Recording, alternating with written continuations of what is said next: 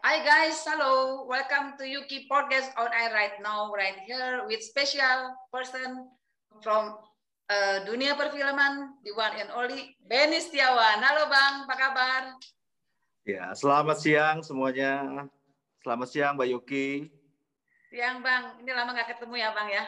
Uh, iya. sejak pandemi ini susah ketemu. Jadi uh, guys, uh, Bang Benny adalah kawan lama saya di tahun 2002 saya ketemu Bang Benny, kita berangkat haji bareng bersama almarhum Ustaz Arif bin Ilham. Di situlah saya mulai mengenal Bang Benny. Ternyata Bang Benny ini bukan orang sembarangan, adalah sutradara terbaik di Indonesia dan penulis terbaik di Indonesia.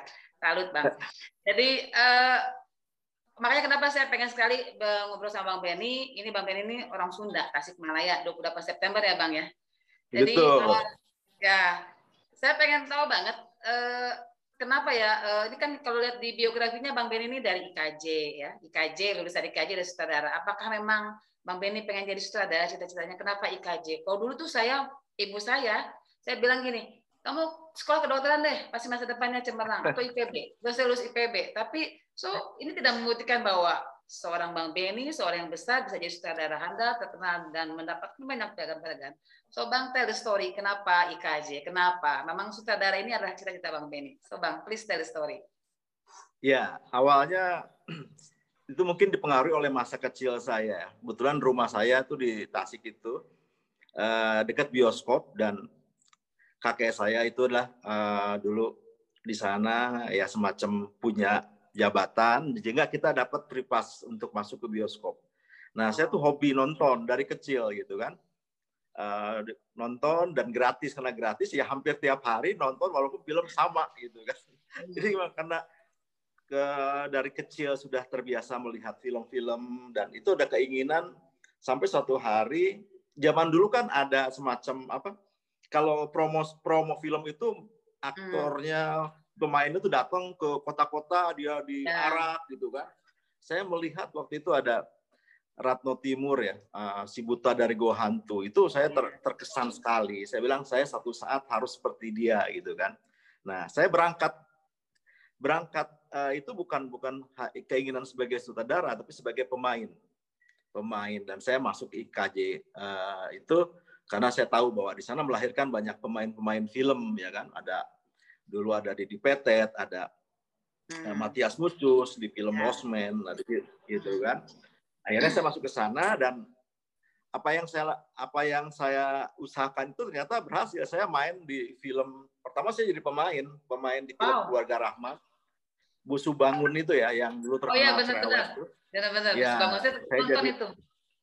saya jadi anaknya. Nah tapi di sana saya merasakan ada satu hal yang lebih menarik lagi dibanding bermain adalah uh, di balik layar itu saya kenal sutradaranya dekat ngobrol.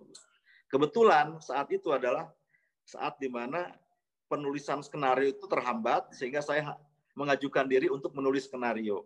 Hmm. Ke Butati Mayati itu guru saya, dosen IKJ juga ya kan Buta, uh, Buta Timayati itu seorang penulis besar dia yang menulis Losmen banyaklah karyanya ya. itu dari istri sutradara Wahyu Sihombing saya diberi kesempatan menulis dan Bu Tati melihat potensi itu. Kamu bagus menulis ini. Nah, di situlah saya mulai menulis skenario. Jadi perjalanan saya menjadi sutradara itu sangat panjang. Jadi mulai penulisan, kemudian saya tertarik kepada penyutradaraan. Saya menjadi uh, Astrada dulu. Astrada dulu, dan perjalanan itu akhirnya kemudian mencapailah uh, sebagai sutradara. Jadi semua por, uh, posisi dalam perfilman ini sudah saya alami, sudah saya lakukan ya dari mulai bawah sekali ya, dari mulai uh, jadi asisten sampai kemudian saya dapat kesempatan menggarap sebuah film sendiri. Wow, uh, ternyata nggak langsung ujuk besar ya bang ya? Itu dari mulai Enggak, main proses, proses, jadi memang proses iya, ya. proses. Apa namanya proses pengalaman kreatif. itu yang membawa menjadi besar ya bang ya? Saya ingat banget itu ibu Subangun zaman dulu kan kita karena kan belum ada belum banyak TV itu menjadi iya, andalan dari TVRI itu keren ya. banget itu ya. Coba toko itu adalah anaknya bang Benin. Saya baru tahu. Iya saya masih kurus masih gondrong Jadi ini apa namanya uh, apa gemuk adalah menunjukkan kemakmuran. Boleh ya bang ya? Dulu kan masih kurus. nah bang, uh, kalau dari dari filmnya kan banyak sekali film-film yang box office dalam kacamata saya. Itu kalau saya catat ada sekitar 20 filman tuh. Saya ada satu film yang ini memang the, buat saya the best. Saya nonton berkali-kali. Saya nggak bosan-bosan. Kalau saya pusing saya, saya nonton nih Tiga Hati Dua Dunia Satu Cinta. That's the best wow. movie buat saya. Keren pak. Saya nonton ya sampai saya ketidur kata kata suami saya, ibu nggak apa sih? Itu nonton. Jadi filmnya nonton saya. Tapi itu saya nggak bosan kalau saya pusing di kantor, saya nonton itu. So mbak tell about the story bang. Ini message apa yang mau di sini? Saya lihat ada aspek agamanya. Judulnya jadi tiga hati, dua dunia, satu cinta. So it make it one one bowl terus yeah. tapi ceritanya itu buat saya sederhana tapi alurnya bisa diikutin. Apa message apa yang mau dibawa dalam cerita ini, Bang? Ini kan film yang membawa besar Bang Benny ya. Ada dua piala yeah. citra. Setelah itu 2011 Bang Benny dapat lagi apa penghargaan dalam film yang sama. Ini pasti film yang benar-benar extraordinary. So cerita deh Bang tentang ini. Iya, yeah. saya waktu itu memang awal dari berangkat membuat film itu adalah sebuah ketika Mizan Production itu penerbit juga ya Mizan itu hmm. memanggil saya dia memberikan sebuah novel yang berjudul Dapeci Code karya Ben Sohib balada cinta Rosid Delia.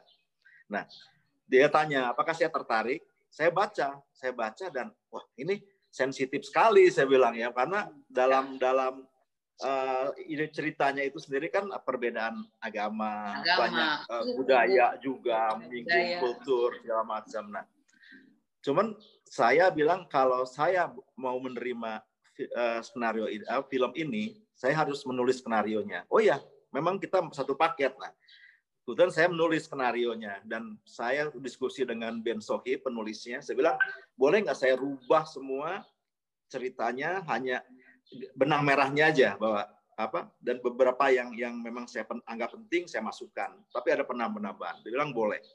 Nah saya menulis dan kenapa saya tertarik sekali dengan film ini? Karena ini dekat sekali dengan kita ya maksudnya tentang kultur agama dan itu terjadi banyak sekali.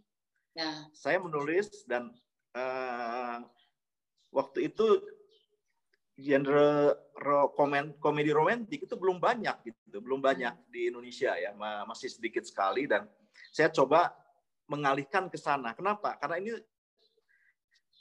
tema yang sensitif. Kalau saya nggak terlalu serius, itu akan berakibat tentu akan ada penafsiran-penafsiran dari orang-orang yang tanda kutip bahwa ini akan pelecehan agama atau segala macam. Jadi saya cari aman, saya masukkan ke dalam unsur komedi. Dan itu berhasil. Maksudnya orang tanpa sadar melihat kelucuan dari sebuah keluarga itu, satir dalam sebuah cerita yang sebetulnya cukup sensitif. Ketika syuting itu juga produser Mijan uh, datang kan, dia bilang hati-hati. Banyak sekali saya mendapatkan pelajaran dari Mijan bahwa ini sensitif, jadi kita mengemasnya juga harus betul-betul uh, penuh dengan pertimbangan, pertimbangan supaya bisa diterima oleh banyak orang gitu, banyak uh, ya aliran lah gitu kan. Hmm. Itu itu sih yang yang memang uh, cerita sendiri waktu itu saya cukup persiapannya panjang ya. Ada hmm. Reza Ardian waktu itu belum belum begitu terkenal sekarang dia ya. juga bermain masih belum banyak dan inilah citra pertama dari uh, seorang Reza Hardian sebagai aktor utama di film saya. Uh, dalam prosesnya ya. juga, ya? Ya, kelihatan kali perannya apa namanya uh, pemilihan bintang film pun menentukan ya. Jadi uh, apa namanya sebenarnya makanya ini kenapa bagus banget film ini karakternya juga bagus, cerita dan alurnya juga ngikuti meskipun ada segmen-segmen agama yang memang itu sangat sensitif itu itu bahasa makanya kenapa sebenarnya ini film ini hebat banget bisa apa memayungi budaya agama gitu loh bang. Ya apa namanya uh, itu yang masih bilang sebenarnya kan ini kan uh, kali seperti bang Benny bilang ini adalah cerita sebenarnya uh, this is the fake life ya ternyata kita dihadapi sehari-hari yeah. yang kita memang nggak uh, mungkin juga tutup tutupin jadi apa alur tuh enak kita bisa bawa nah ada satu lagi yang film juga yang judulnya susah nih Twi for Tiare ini juga keren. Mbak yeah. ini juga bisa hadiah. Saya juga tuh kalau nonton ini juga ini apa namanya so romantic, tapi ada trik-trik uh, orang ini kan yang kita hadapin ya bang ya. Ya pertanyaannya, ya, betul. alirannya Bang Film Bang Benny itu apa ya? Apa apa komedi romantis terus kenapa ya nggak nggak main di apa di kan ada, ada horor ada action. Kalau sebenarnya aliran main uh, apa film Bang Benny ini arahnya ke mana nih? Saya lihat filmnya kan benar-benar kayaknya alurnya tuh bagaimana kenyataan di dunia nyata itu dibawa ke dalam film kita di enjoy. Itu loh bang. Bisa cerita nggak nih ya. bang? Ya sebetulnya saya bukan bukan berarti tidak ingin merambah kepada uh, general film-film lain ya, tapi memang tawaran yang selama ini datang ke saya selalu mereka ingin saya menggarap film-film drama, hmm. komedi, romantis, kayak gitu-gitu. Jadi belum punya kesempatan aja, Mbak. Hmm. Pengen sih, pengen dapat uh, satu kesempatan bikin film yang ya tentang sejarah. Itu itu hmm. itu cita-cita saya ya. Maksudnya hmm. yang epic yang kolosal tentang juga horor horor yang berbeda tentunya. Tapi memang belum ada gitu. Karena mungkin orang produser itu melihat bahwa saya kuat di drama di drama romantis jadi selama ini masih banyak sekali orang menawarkan bahkan uh, series saya yang yang uh, mau tayang juga layangan putus itu drama keluarga juga. Jadi wow kesempatannya belum ada. nah itu mungkin ke depan. Sekali, kayaknya lebih apa? Mungkin drama keluarga horor apa itu kan keren juga tuh ya. Kalau misalnya ada kesempatan untuk melihat apa eh, apa karyanya Bang Ben itu. Mudah-mudahan ada suatu hari ya Bang ya.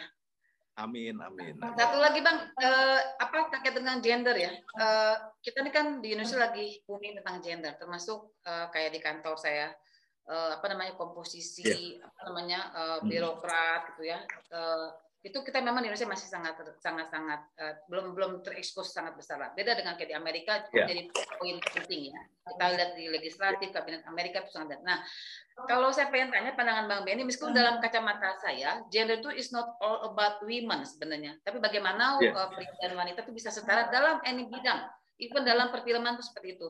Saya pengen tahu kacamata Bang Benny dalam konteks gender di dunia perfilman. Apakah uh, ini ada unsur-unsur ini? Kalau saya lihat film Tiga Hati Dua Dunia Satu Cinta, itu saya dalam kacamata saya. Saya melihat Bang Benny memasukkan gender di mana Delia itu dia masuk dalam komunitas laki-laki, terus dia dalam pada saat dia banjir membantu orang itu adalah dari kacamata saya. Sisipan-sisipan yeah. bagaimana perempuan itu bisa dalam anything. Nah ini dalam konteks perfilman Gimana Pak, eh, apa pandangan Mbak Meni dalam konteks kesetaraan gender? Ya, apakah sutradara, astrada, ya whatever Bang. Ya, sebetulnya kalau kita mengacu kepada gender itu kan masalah. Kalau eh, ada kadang-kadang orang salah mengartikan bahwa antara gender dan seks ya. Seks yes. itu kan lebih kelamin ya, identitas ya, kultural itu maksudnya dia bisa berubah sesuai zaman gitu kan. Kalau tapi selama ini memang yang ada dalam uh, budaya kita atau di dunia pun juga masih jadi persoalan juga gender di mana kadang-kadang itu memang harus dimulai dari rumah, dari keluarga kecil. Jadi kita harus memberikan satu kesetaraan kepada kesempatan kepada baik anak laki-laki atau anak perempuan itu harus mendapat kesetaraan yang sama kesempatan yang sama, ya kan? Tapi kadang-kadang kan memang budaya kita begitu bahwa dinilai bahwa perempuan itu adalah punya ya. punya lebih lebih kepada stigma uh, lemah lembut, cengeng, apa uh, lemah gitu kan. Itu kan memang secara historis kita kan dari zaman barbar laki-laki adalah uh, yang harus keluar rumah. Dulu kan beliau berburu kan, berburu ya binatang apa hewan untuk dimakan, hmm. sementara perempuan hanya mencari memasak. Nah itu hmm. ter, terbiasa seperti itu. Tapi kan sekarang berubah. Pekerjaan itu ya. bukan hanya fisik saja, tapi juga lebih lebih lebih sekarang lebih kepada pemikiran gitu kan. Ya. Nah, terbukti dalam dunia film juga banyak sekali ya. Maksudnya dulu mungkin sangat sedikit sutradara perempuan, tapi kan sekarang banyak sekali. Bahkan di Indonesia kita banyak ada banyak saudara perempuan seperti Nia Dinata, Molly ya. Surya yang memenangkan festival film dengan Marlina si pembunuh empat babak, terus ada eh, Frita, eh, ada Camila, banyak. Bahkan di hmm. luar negeri pun pernah satu saat itu apa namanya Catherine Bigelow itu memenangkan mengalahkan semua pria gitu kan dalam film Hard Lover itu kan.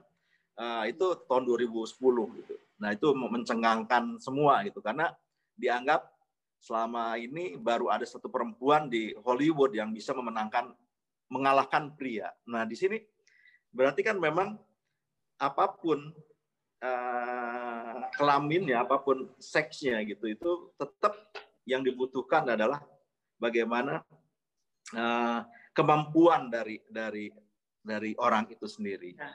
Di dunia film banyak yang jadi kameramen banyak, yang jadi astrada saya kemarin bahkan perempuan. Jadi memang justru kalau buat saya kayak penulis perempuan, saudara perempuan itu akan memberi warna lain. Saya rasa juga begitu juga di perusahaan-perusahaan besar ya. Dan itu diakui bahwa ya, ya betul.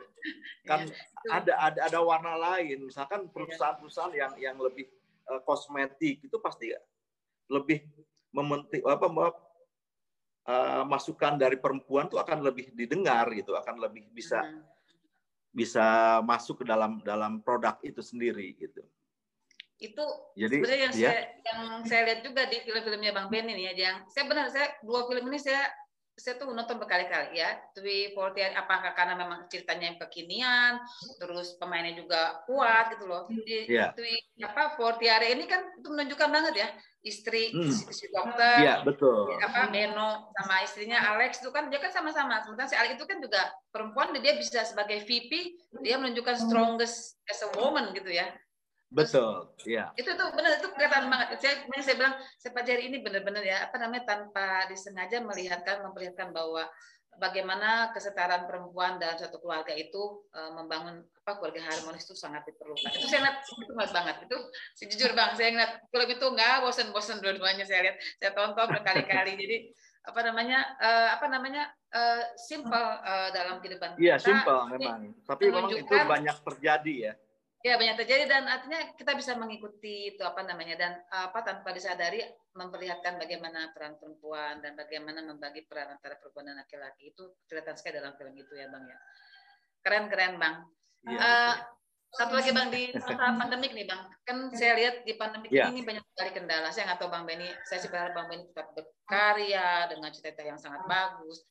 Ada nggak menurut bang Benny ini ada efek ke dalam perfilman ya? Apa namanya efeknya saya nggak tahu apakah Mbak Mensa salah membuat film. Sementara kan dalam era digitalisasi 4.0 malah mengarah ke 5.0 itu kan banyak akses-akses banyak sorry saya bilang ada YouTube atau Hotstar, Disney Hotstar itu kan adalah uh, sarana yang bisa dibuat. Artinya harusnya tidak ada kendala ya Bang ya dalam konteks uh, apa namanya uh, berkarya ya dalam era pandemik ini. Ini gimana nih Bang dalam dunia perfilman menghadapi pandemik ini? Ya terus terang bahwa dua tahun terakhir ini dunia perfilman itu lesu ya, maksudnya mengalami kemunduran yang drastis sekali ya, di mana uh, apalagi uh, bioskop itu kan sejak pandemi itu close ya, dan iya.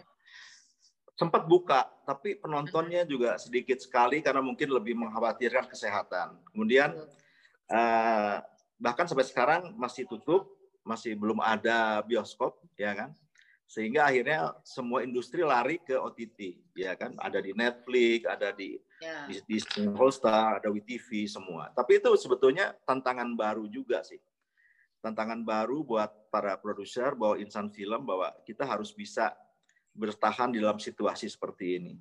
Kemarin saya juga sudah membuat sebuah series buat di WeTV layangan putus sama Reza Rahardian juga ya Putri Marino. Itu juga uh, ternyata memang uh, sebagai sutradara film layar lebar itu saya harus bisa merubah situasi eh, kondisinya, situasinya semua gitu. Kalau dulu saya pre-productionnya bisa panjang dan kita bisa bertemu bebas, uh, meeting juga nggak perlu zoom gitu. Kalau sekarang keterbatasan-batasan itu yang membuat kita jadi harus mempunyai cara sendiri dalam bekerja. Belum lagi ketika syuting itu kita banyak orang kan, dan yeah. kita harus menjaga jarak. Setiap dua hari sekali kita di swab.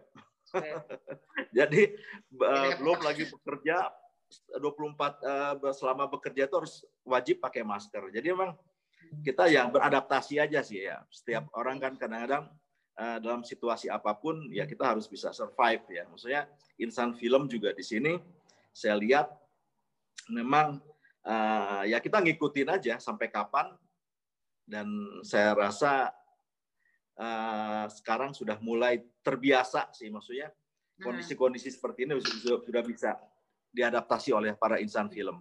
Ya. ya. Ya, artinya nggak berdebat ya Bang ya, karena aksesibilitas ya. kan lebih banyak sekarang nih ya. Betul. Sekarang kita nonton di Netflix, di View, di WTV. Ya. Artinya banyak sekali tinggal masalah mekanisme saja ya Bang ya.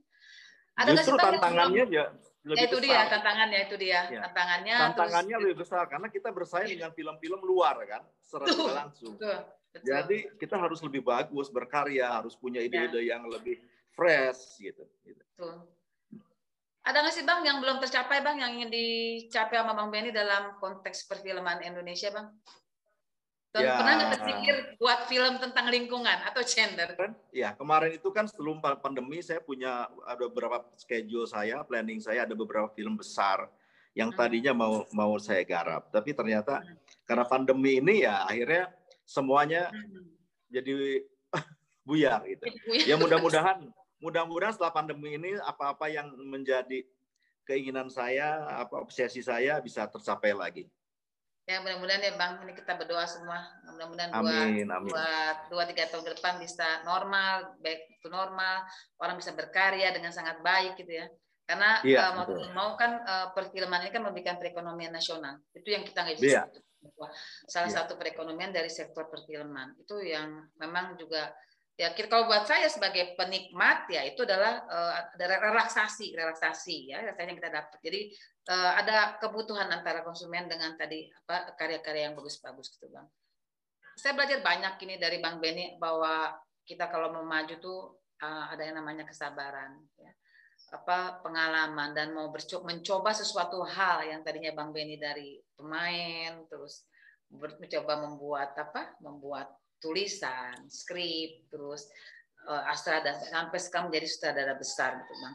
Kira-kira apa yang bisa sampai ke kita ya bang ya uh, dalam konteks apa namanya kita nih uh, menghadapi pandemi, kita harus kreatif. Saya belajar banyak ini masalah tadi bang Benny membuat uh, ya tidak berhenti dalam pandemi membuat film-film. Kira-kira message yang mau sampaikan kepada generasi muda nih bang dalam konteks kita perfilman menghadapi pandemi ini gimana bang? Ya, menurut saya bahwa kreativitas itu tanpa batas ya. Dalam situasi apa pun dalam keadaan apa pun kita harus kreativitas itu tidak punya sekat gitu. Kita boleh berkreativitas karena yang yang dipakai kreativitas adalah pemikiran gitu. Jadi kita bisa menembus prokes juga gitu. Jadi tetaplah berkarya tetaplah kreativitas dan kita sesuaikan dengan dengan situasi ini. Misalkan uh, dalam hal ini banyak sekali channel-channel YouTube, banyak sekali dan uh, itu bisa bisa jadi ajang kreativitas kita, kita jadi penyaluran kita dan hmm. itu sangat sangat sekali bisa membuat sebuah apa sebuah sebuah karya yang yang sebetulnya bisa juga jadi bagian dari karya anak bangsa ini. Ya, keren bang. Jadi kreativitas tanpa batas dengan memanfaatkan iya. Anda ya bang. Oke. Okay. Keren Bang. Akhirnya ini di penghujung acara saya berterima kasih banyak Bang. Banyak kita belajar tentang apa? Tentang bagaimana membangun suatu hal yang besar ya dengan kesabaran, kreatif, inovatif, memanfaatkan suatu hal yang bisa kita manfaatkan untuk sesuatu hal yang bermanfaat. Saya yeah. menunggu film selanjutnya Bang. Apa namanya yang pasti uh, menantang. Eh, lagi-lagi uh, terima kasih Bang atas waktunya yang lebih uh, disampaikan kepada semua. Ya. Uh, sudah meluangkan waktu. Semoga saya berharap perfilman Indonesia tidak mati dengan adanya pandemi, tetapi semakin bagus, semakin mendunia dengan orang-orang yang handal seperti Bang Benny. Oke, terima kasih lagi Bang. Guys, terima kasih untuk sharing uh, dan perhatiannya pada Yuki Podcast ini. See you next on the next time on the UK podcast. Terima kasih Bang, sampai ketemu. Sehat-sehat ya, selalu. Terima kasih, Mbak Yuki. Ya, bye.